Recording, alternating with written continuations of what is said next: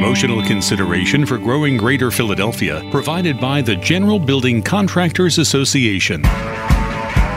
This is the Growing Greater Philadelphia podcast, bringing you more of the interviews and stories from the Growing Greater Philadelphia radio program. Now, here is Matt Cabrey. So, folks, we're gathered here at P. Agnes with Pat Pasquariello, Pat Pasquariello the third, correct? Right. Yeah, Pat, thanks for joining us. Thank you. So, tell us a little bit more about the history, the story of P. Agnes. Pellegrino Agnes was my grandfather who immigrated to America from Italy, Naples, Italy, and as a young man. And he came to this country with very little money. Mm-hmm.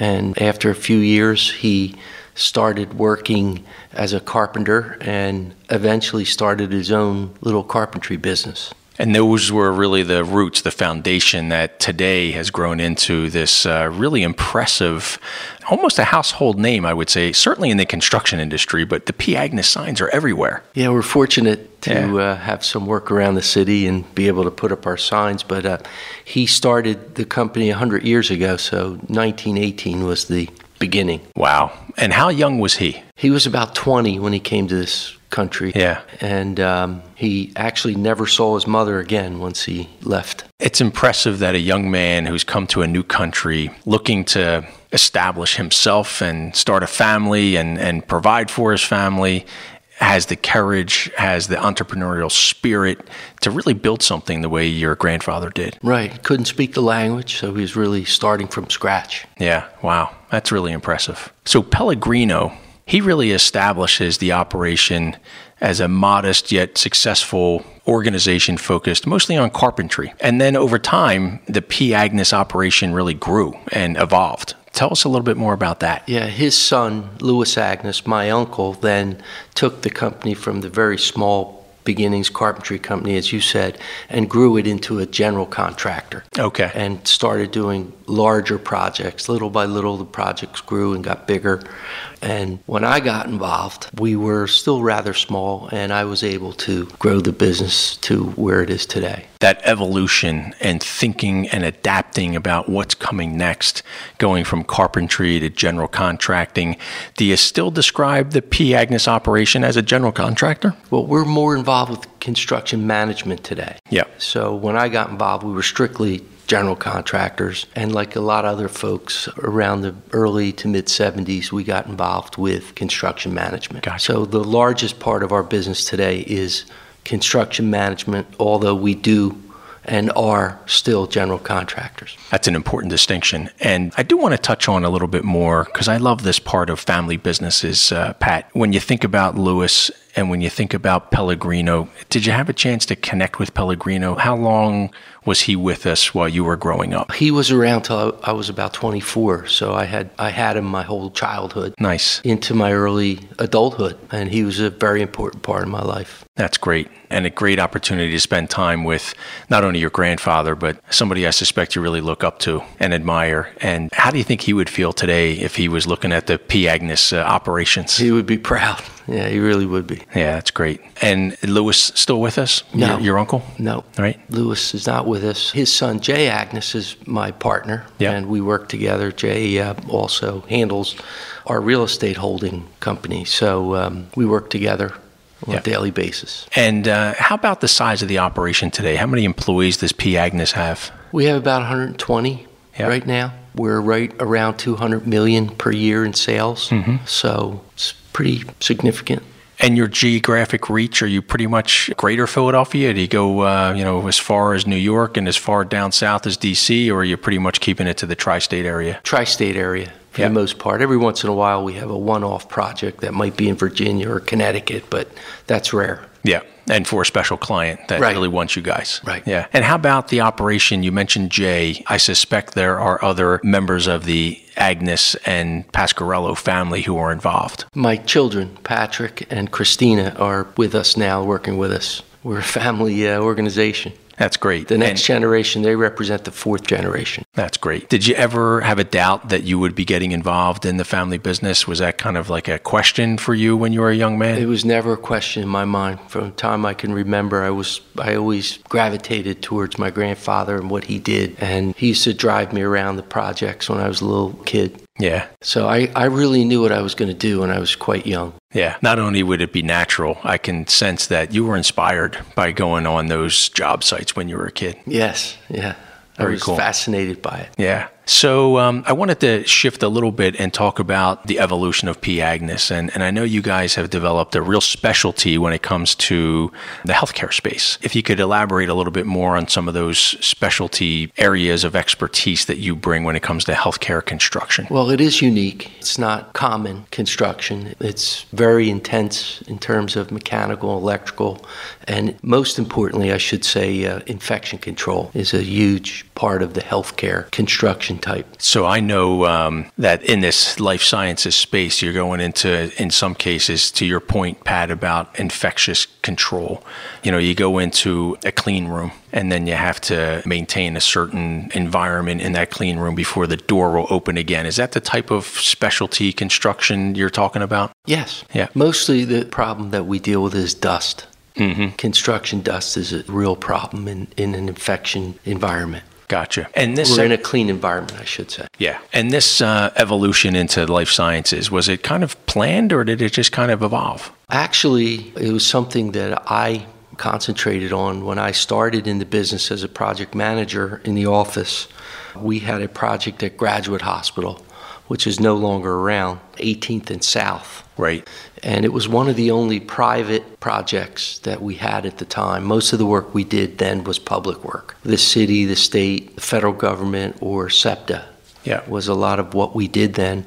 And this one project was something that I was fortunate enough to be able to be involved with, and I just gravitated towards that type of service, working for the owner, and it worked out really well. And I decided that maybe we should try to work in other hospitals. And one by one, we solicited other uh, folks, and we started working in other hospitals, and that's how we began to create or develop this uh, specialty. That's great, and I love that uh, the idea of you know you do one and uh, get an expertise around it, then the next thing you know you're doing another, and before long you have a portfolio of really impressive projects in the healthcare hospital setting, and now people are calling you because you've developed that reputation, that Right. image, and that brand. Exactly. Yeah. That's what happened. And it's not just healthcare, because I know your team at P. Agnes was recently recognized in the past year or so with an award for a project that wasn't quite a hospital, but is still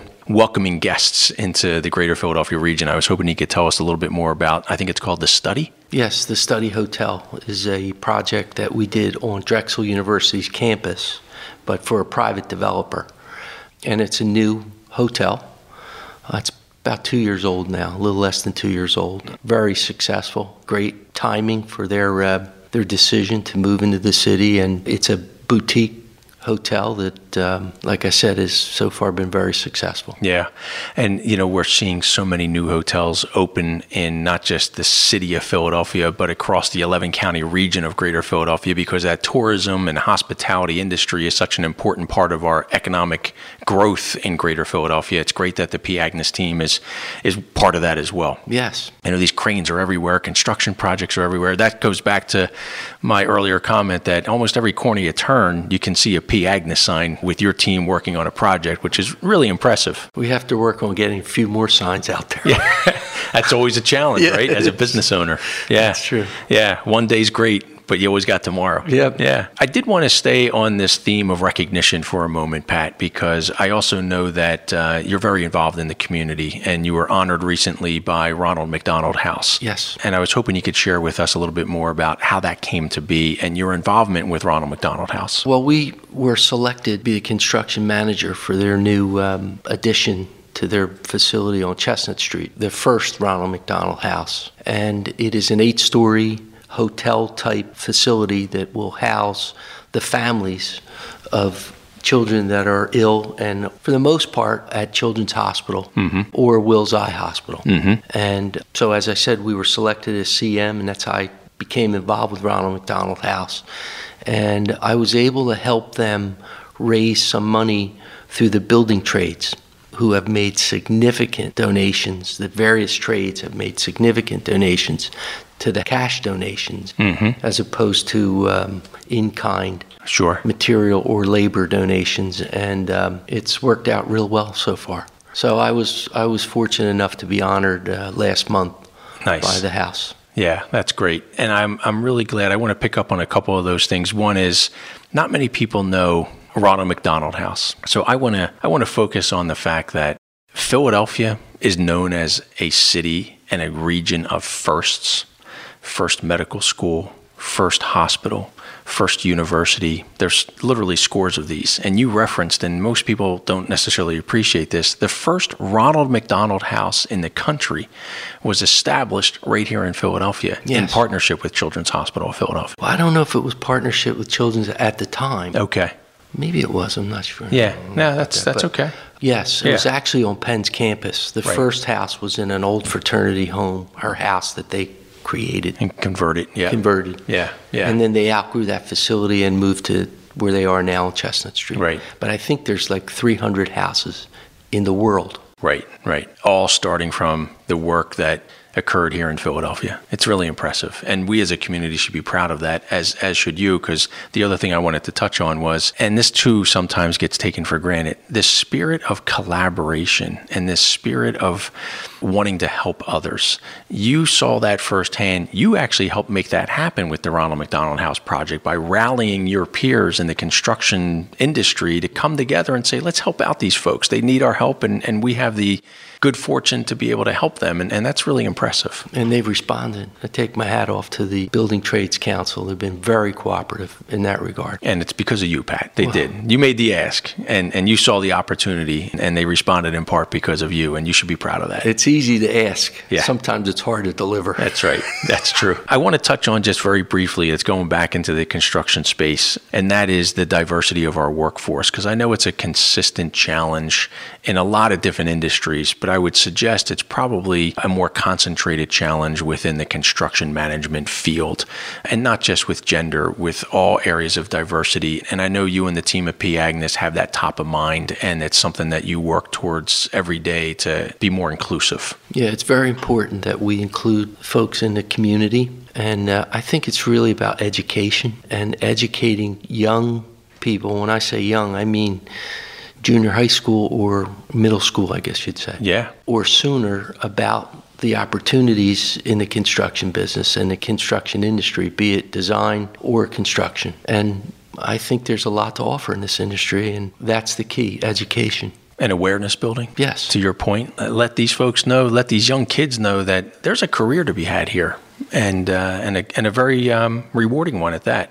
You know, you're also living it in the sense that because I didn't, this wasn't lost on me, that your son and your daughter are both involved in the business today, and I don't know how unusual that is to have the daughters, the aunts, the nieces of family owned businesses, especially in the construction world, to step up and get involved. Is that something that is surprising to you? It's not surprising. I have a number of friends that are my peers that have their daughters involved in the business. I also have friends that are women that own their own construction companies. So we're seeing it more and more, not only um, minority people, but also women, women owned companies. So Excellent. more and more, which is good. It's good to, to have that. Yeah, for sure. We have a um, apprenticeship program where we actually bring kids, high school kids, and sometimes kids that have graduated from high school into the GBCA, and we give them training specifically in math.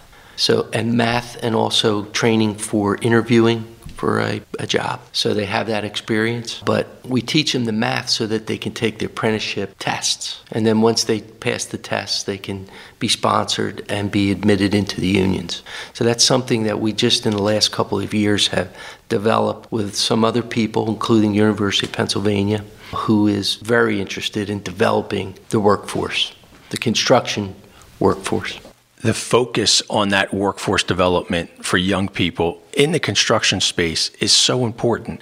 And that work that the GBCA is doing under your leadership as a volunteer with GBCA and as a member of GBCA and, and others, that focus on the process, because what you were just describing is really a process around, you know, one, I got to know about the industry. Two, I have to have that skill set specific to math and other areas of you know technical expertise or at the very least engagement. And then you mentioned, you know, you gotta you gotta hit a milestone. You gotta qualify. And then once you qualify, then that's your step into an apprenticeship program and, and into a union. And that path is so important to have a navigator. And that's really what it sounds like the GBCA is providing that navigation for young people. Yeah, guidance, guidance through the process so they know what to do and how to do it. And then once they are admitted into the unions, they develop a skill, and then we have a reliable workforce in the industry. That's the concern that the workforce is shrinking. So we have the kids available. We just have to, to educate them about the opportunities, and then we have to help them take advantage of the opportunity. It's your workforce of tomorrow. Exactly. So, Pat Pasquariello, P. Agnes, thank you so much for joining us on Growing Greater Philadelphia. Your story is really inspiring, and we're really proud to call you a member of the Greater Philadelphia business community. Thank you. It's been a pleasure. Our Growing Greater Philadelphia podcast is brought to us by many of our investors and partners, including Stradley Ronon. They're a proud investor of Select Greater Philadelphia, and their more than 200 attorneys represent private and public companies in everything from sophisticated corporate transactions to complex litigation. You can learn more at stradley.com. And by Independence Blue Cross, a leading health insurance company offering health plans from managed care, Medicare, and Medicaid, and they have over 10,000 dedicated employees right here in Greater Philadelphia. You can learn more about Independence Blue Cross at ibx.com. Check out all of our podcasts and be sure to tune in Friday mornings, 5 a.m., Talk Radio 1210 WPHT. Thanks for listening to Growing Greater Philadelphia.